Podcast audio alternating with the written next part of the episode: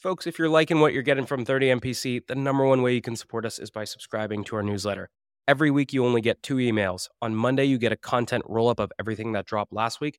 And on Fridays, I pick one topic and I personally write a deep dive on things like how to cold call, how to run a discovery call, or even how to hire an AE. So if you're liking what you're getting here, take two seconds, go to the show notes. You'll see a button to subscribe to our newsletter, or you can go to 30mpc.com backslash newsletter and do it there. We'll catch you soon. Cheers.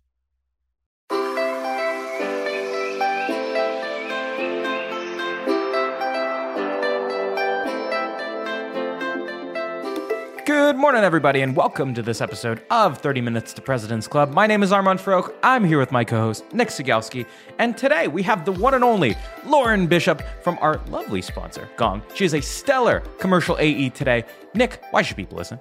This is a great episode if you want to figure out how to get deal from, all right, we've had a discovery call, demo, how do we actually get this thing closed? And also, if you get asked questions like, hey, can you send me a comparison sheet against your three competitors, how you can answer that question. So, a lot of really helpful nuggets in this one to help you bring the deal from maybe demo midway through stage to getting it closed out. Three, two, one, close our sponsors.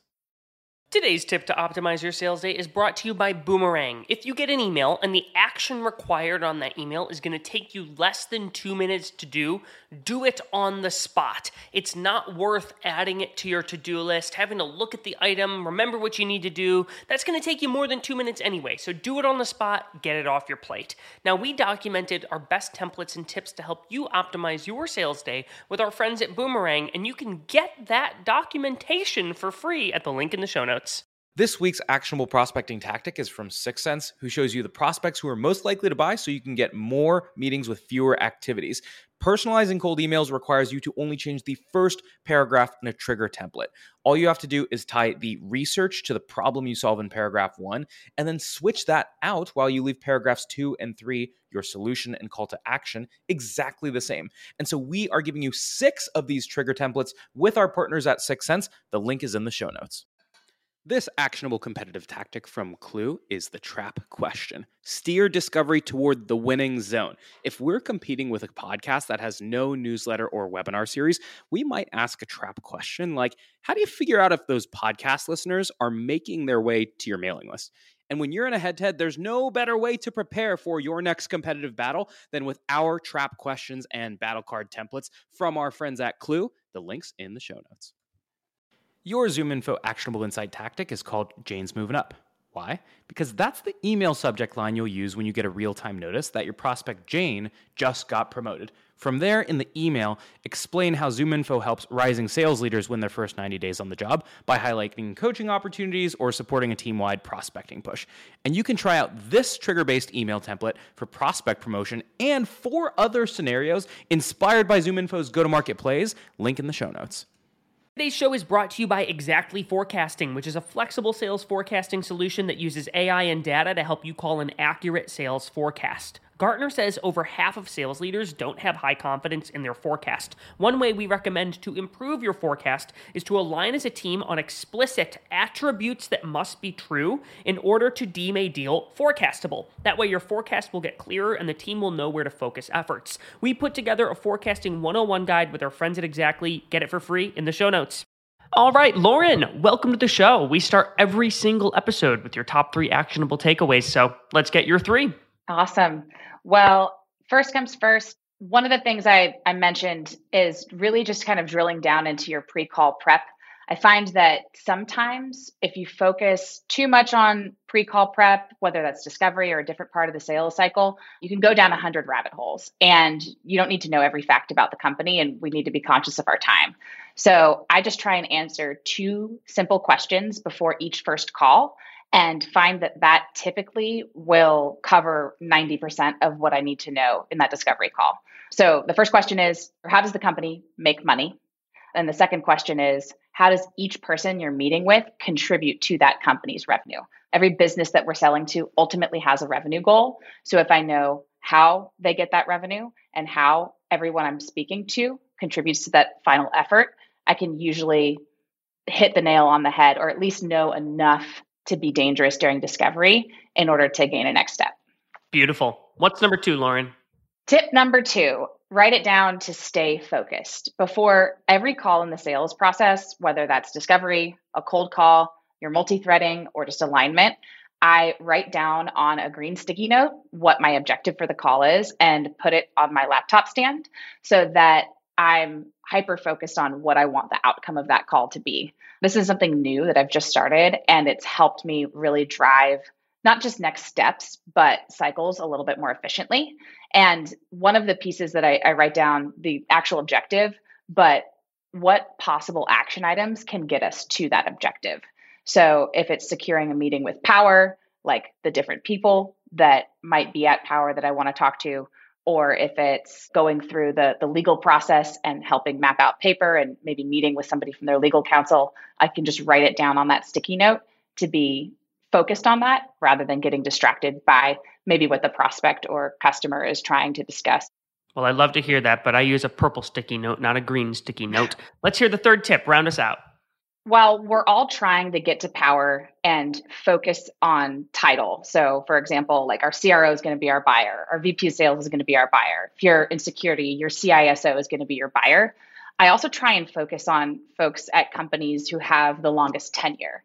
Sometimes, if you have a director level or even a manager level employee, but you see that they've been there since the founding days of the company or for seven years or five years or, or whatever it may be, that individual may have just as much political capital and sway as the folks with the VP and CXO titles because they've been at the company for longer, they know their executive leadership team, and but most importantly, they know how they think and how decisions get made. So, you know, even lower level managers, I always try and go for both tenure and title when reaching out and prospecting, but also mid cycle. I love it. So I want to go back to this concept of you control your buying process, your prospects don't control it. Let's say my goal at the end of a deep dive call is to get access to power.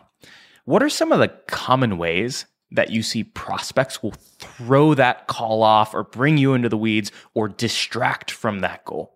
One thing is we run pilots or proof of concepts. And so if we're in a pilot or proof of concept, the first thing they will do is try and dig into the data that they're seeing in real time or talk about technical challenges or how to integrate new systems or something along the, the tech stack line. They'll also get hyper focused on their own teams. So, for example, if I'm working with somebody who's a frontline leader and is a sales director of a mid market or a commercial team, they'll be just focused on on their siloed goals and dig into those and double down on those.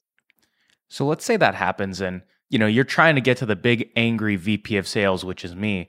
And Nick is the selfish sales manager. And all Nick wants to do is stare at the talk to listen ratios of every single one of his reps and poke into every single piece of data that Gong is giving him. How do I go about pulling that person up and bringing my deal cycle back on track? One of the things that I've learned from a lot of my teammates at Gong actually is focusing on how that talk to listen ratio and every piece of data that they're seeing from Gong is ultimately going to help them do their job better and make them not just look better to their boss, but progress their career at the company that they're currently sitting in. And when you start backing it out from the individual team to where that manager or frontline leader sits within the broader organization, then it becomes easier to transition to the broader organization's goals and initiatives.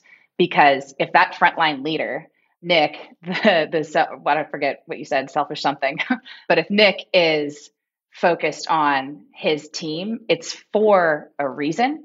And if we can tell a story about how the talk ratio or trackers and topics will ultimately lead him to help the company achieve their broader goals, it will hopefully get you to the angry VP of sales.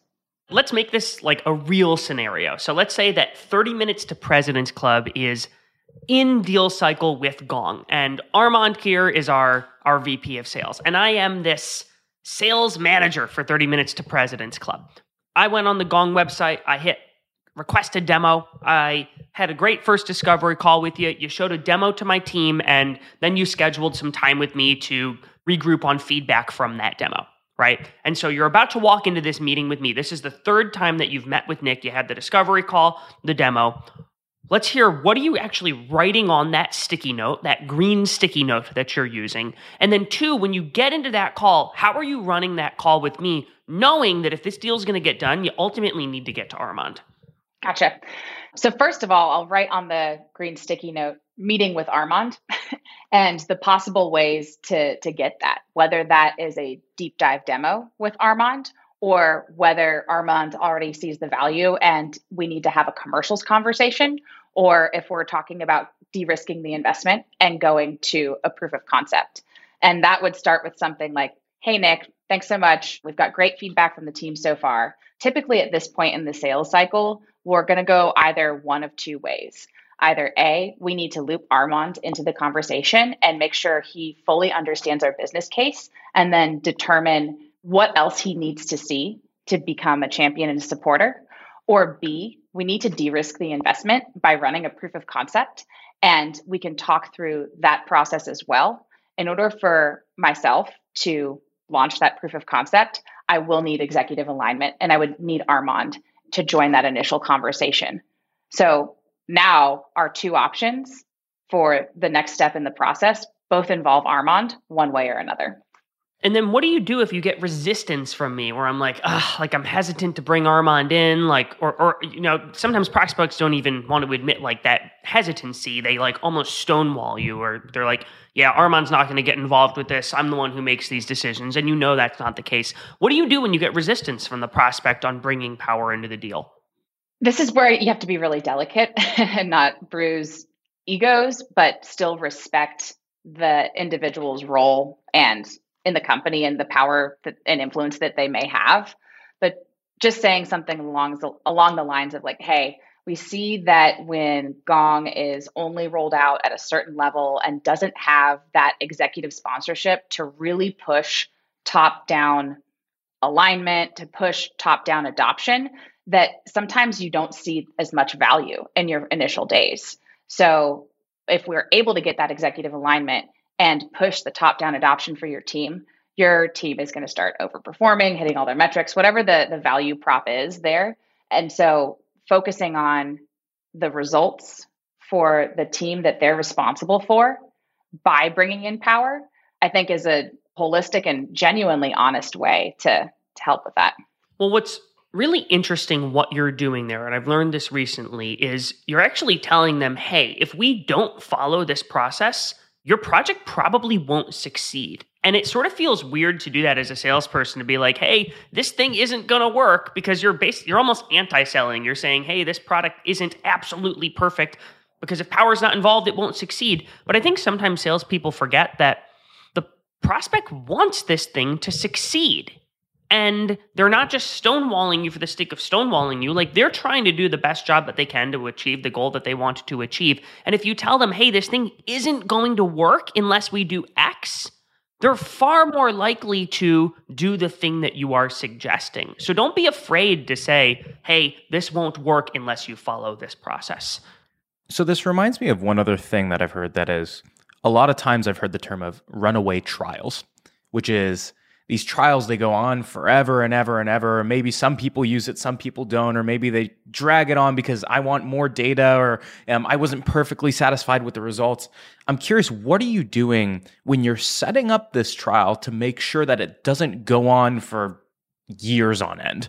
I think the way to overcome it is that executive alignment from the beginning and really pushing on hey we need top down focus on this in order for us to even see if it's going to work or not.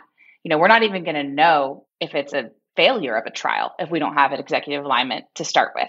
So, really pushing for that executive alignment up front. And then on the flip side of that, knowing your product really well. Solutions engineers are great, security engineers are great. A lot of our product teams that support salespeople are great for having that specific knowledge, but the more you know the quicker you can respond to your champions, the quicker you can respond to your frontline leaders, the quicker you can respond to individual contributors and solve problems in the proof of concept without having to wait on your wonderful and great external business partners, but ultimately without having to delay. Yeah, and so let's let's say that we're using 30 minutes to President's Club as an example, and uh, Nick, along with our two other sales managers, are all responsible for selling sponsors. And again, I'm the angry VP of sales, right? You know that each of the sales teams, Nick runs the uh, the micro SMB team, of course. There's the micro SMB team, there's the mid market team, and then there's the enterprise team. And Nick runs micro SMB.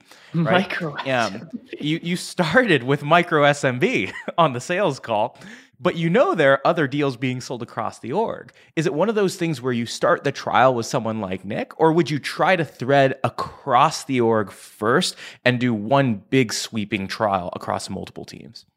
Well, if the micro SMB team was getting micro results, I would probably start with them and prove out that business case to build for the other teams.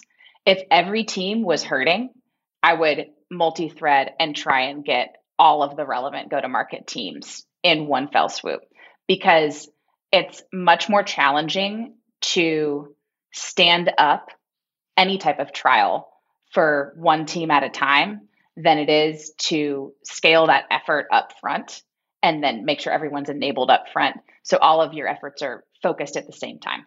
So my my bruised ego hates to admit it, but my micro SMB team is indeed getting micro results. So let's say you're doing a POC with just my team here, and we're trying to get us from a team of C players to like maybe a B plus even.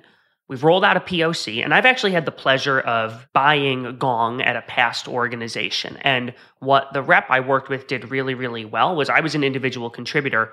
She met with each person on my team. So every single AE, she met with the BDRs and she created this groundswell where all of us in the beginning like we had a couple folks that were hesitant and she turned them into people who were like you know what? I could see myself like really getting value out of this. And then she funneled all of that feedback up to our cro who ultimately bought the thing. Can you tell me what you're going to do? Let's say i've got 15 reps on this micro smb team. How are you actually executing on your groundswell efforts? First looking at who's actually using the trial who's logging in who is actually interacting with the platform in the trial the most and then go to them because they're going to be your initial intro and most likely to respond.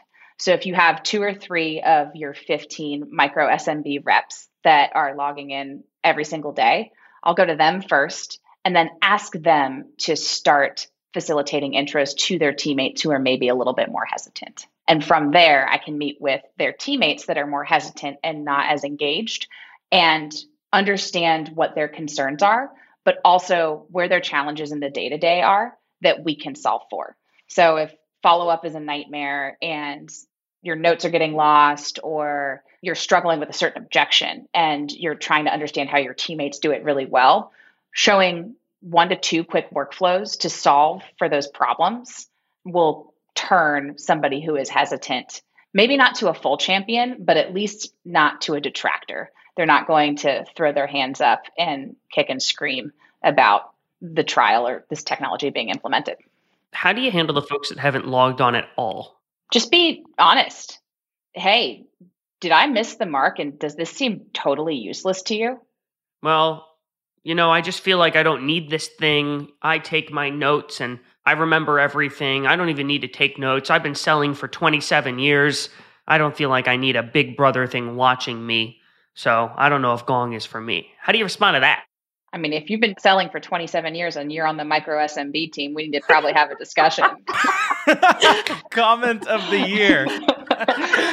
uh, but uh, I think there's there's two ways. There's one to say like, okay, like cut your losses and focus on maybe the folks that are going to be more excited and wait for their teammates to ultimately change the tide if they see, hey, you know, Nick, Sam actually won a massive deal by using Gong, then the results will eventually help. You want to make a champion out of everybody, but at the end of the day, in sales in general, not everyone's going to love you and not everyone is going to want to be sold to. So focus on the people who are responsive and the people that you need to win over. And if you have a couple detractors, that's just kind of the name of the game. And as long as you're painting the the large picture and making sure we're tied back to the ultimate company goals and value and our business case is strong, then I think that those detractors will eventually at least get on board. Let's go back to this angry VP of sales. My guess is the angry VP of sales has not been in Gong every single day, but the micro SMB management has been in it every day, as have all of these wonderful micro SMB reps. Are there things that you're doing to boil up the key takeaways or any data or anything at all to like package up, like, hey, we did this POC and here's what happened? Like, how do you actually boil up all the results and claim that it was a successful POC so you can ultimately get your contract signed? Sometimes it's as simple as taking screenshots of the analytics and highlighting them with red boxes and pasting it into an email and sending it and asking the question, How do you see this today? versus How did you see it last month? I know that sounds maybe a little rudimentary. You, you ultimately would want to get a meeting and walk through those insights, but those small tidbits that go out get a ton of positive feedback not necessarily in reply to an email, but on a call like, hey, by the way, I saw your seven emails that I didn't respond to, but every piece of content that was included was valuable and helped me think about our, our process differently. So whether or not you're you're getting that positive reinforcement right away, I do find that it, it helps even just to have a, a simple one-off send to to really drive that value. Did that answer your question? Yeah, it does. You're basically what you're doing is you're taking all of the things that a VP of sales could not see about their reps and you're saying, "Hey, this is in product now and these are your results." Right? This is why we ran the POC in the first place. Can you see this today? Yes, no. This is what we agreed upon at the beginning of the POC. Yes, no. Great, let's move forward as opposed to just turning off the software and being like, "Hey, you don't have it anymore."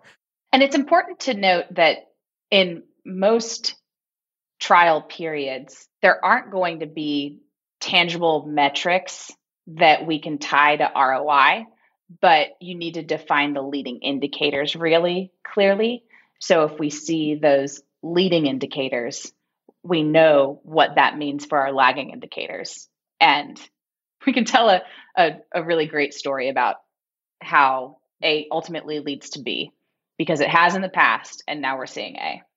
Lauren, I want to ask you about a scenario where competitors come up. I get this a lot in my sales process where a customer will say, Hey, really, really like your thing. Our team feels like they're bought in, but someone's used X before, or I saw an ad for Y. Like, do you have a sheet that compares you versus this competitor? Sure, but will you actually read it? I find that a lot of times we send over these compare and contrast sheets, or if they exist, you have a, a feature function map between A product and B product. But that doesn't tell the underlying story of how the technology operates, what it's based on. And it also doesn't tell the larger story of where each product is in the market and how that ties back to the company's ultimate revenue goals. What I like to do is focus on, you know, lighthouse features, things that are unique to our platform that don't exist anywhere else in the market, and then ask about their revenue goals and see if it lines up. And if there's alignment between the company's goals and the lighthouse features that are unique to the platform and don't exist anywhere else in the market, then you're not just differentiating between product A and, and product B or tool X and tool Y. You are standing alone. And I think that's really important when you know, in SaaS particularly, when there's a lot of overlapping technologies and everybody does a little bit of this and a little bit of that, if you're able to show the the lighthouse features, for lack of a better term, but it really stands out and makes it crystal clear. So Gong, obviously, it has the core things that some other revenue intelligence or call recording platforms would have. We can transcribe. We can give you automated insights on your reps. We can track things like the talk or the listen ratio, rather. And we can track all of these things.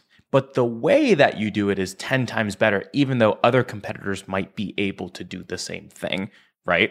And so when you come into a situation where the way that you do it is better, but in fact you may be doing the same things at times, how do you show that differentiation?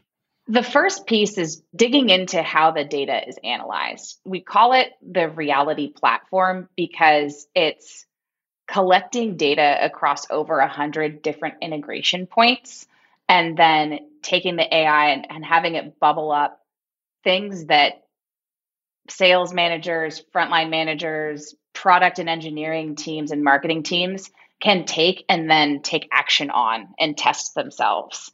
So it's talking about the platform holistically rather than the feature function sets necessarily that will get the job done. And ultimately, it's great to have competitors in the space that do the same thing or similar things when it comes to feature and function sets. It's great to have other tools that are in call recording or in revenue intelligence or forecasting or deal intelligence, whatever it may be. But having a, a singular platform base for all customer facing interactions that is pulling in those 100 different integration points and data points and then bubbling up insights from there is completely different than having a, a note taker and a call recording tool that will give you your call summary after the fact. The other thing that I'll say is that your POCs, your trials, should help you a lot here. Because if it's just like, hey, we'll run a POC or a trial with you, I encourage you to do the exact same with our competitor. And you'll find that there are some things that are the same, but like the experience will be 10 times worse. I find that them feeling that and seeing that is particularly important in a competitive scenario. Well, Lauren, we're running low on time here, so we got to move ourselves to the final question. The final question is this We've talked about a lot of really great things salespeople should be doing. Now let's talk about a shouldn't. So the last question is What is one bad habit that you see a lot of salespeople exhibiting that they need to stop doing because it hurts them more than it helps? All right, so this is going to be a hot take, but stop sending automated sequences automated sequences are like the fish picture or gym selfie of sales prospecting. And your customers and prospects can see it from a mile away and will immediately swipe left. Even if you spend 5, 10, 20 minutes personalizing that initial email outreach, bringing up something hyper specific and relevant to their business and their past, even a personal detail or note, if everything after that is clearly a drip sequence, it's still not going to cut it and doesn't make you stand out from the crowd. So, as much as pattern interrupts have become trendy and like really popular when it comes to sales prospecting, I think when everybody uses the same couple of them and they're all using gifts or any thoughts or whatever it may be, it doesn't sound nearly as authentic and your prospects can see right through it. Alternatively, you can set up manual sequences. So you have these tasks and reminders to follow up. But I think there needs to be something relevant, timely, and personal in every outreach, or you just blend in with the rest of the crowd. Beautiful. That was a great one, Lauren. Thank you for joining us. This was a great episode. Everybody, stick around for a 60 second recap from me and Armand coming up soon. Today's prospecting tip is brought to you by Woodpecker. When you're sending a sales email, you generally want to avoid putting punctuation in the subject line. If you've got an exclamation point, it makes it seem like you're shouting at them, look at this amazing offer. And a question mark just smells salesy. So avoid punctuation. Now, if you want to steal my full sales cadence from my friends at Woodpecker, there's a link in the show notes for you to go get it and try it for free. Here's my secret to being a sales superhuman it's auto reminders for everything. If I expect any reply from a prospect, I press Command H, and Superhuman pops it right back into my inbox if I don't get a reply in two days. That means if you handle an objection, if you suggest times for a meeting, or if you ask for cuts back on red lines, always create a two day reminder task and assume they will not reply. So if you want to follow up on time every time, you can get a free month of Superhuman by checking it out in the show notes. Today's tactic to triple your connect rate is brought to you by RocketReach, who provides data that lets you reach out to the right person at the right account at the right time. every time you're reaching out to an account, pull down the contacts. Again, yes, I know it sucks, but the average tech tenure is two years, which means 50% of the workforce turns over every year. So look up the account, pull anyone who was hired, and scratch anyone who was left. And one way you can pull verified and accurate data is with RocketReach. So if you like this, check out their toolkit on eight ways to triple your cold call connects in the show notes. Your top four takeaways from this episode with Lauren Bishop include number one, your pre call prep. Write down what you want to get out of this call that might be getting access to power, and then the two ways you can go about doing that. Number two, use one team in your POCs or your trials to prove out the reason you should do a POC for other, bigger, more meaningful teams. Number three, do not enter that POC until you have some reasonable access to power and probably security and legal done. And then lastly, number four, when you think about mapping your way around the org, don't just look at the titles of the people. Make sure you look at the tenure of the people because we have that wonderful 27 year micro SMB rep who might have a ton of political capital in the org.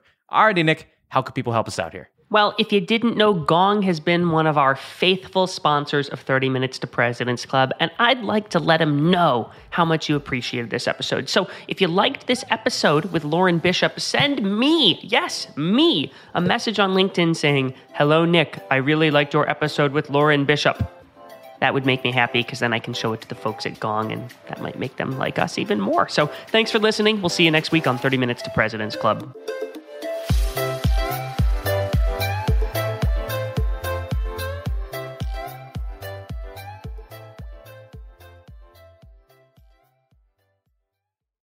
This week's actionable prospecting tactic is from 6sense, who shows you the prospects who are most likely to buy so you can get more meetings with fewer activities. Personalizing cold emails requires you to only change the first paragraph in a trigger template.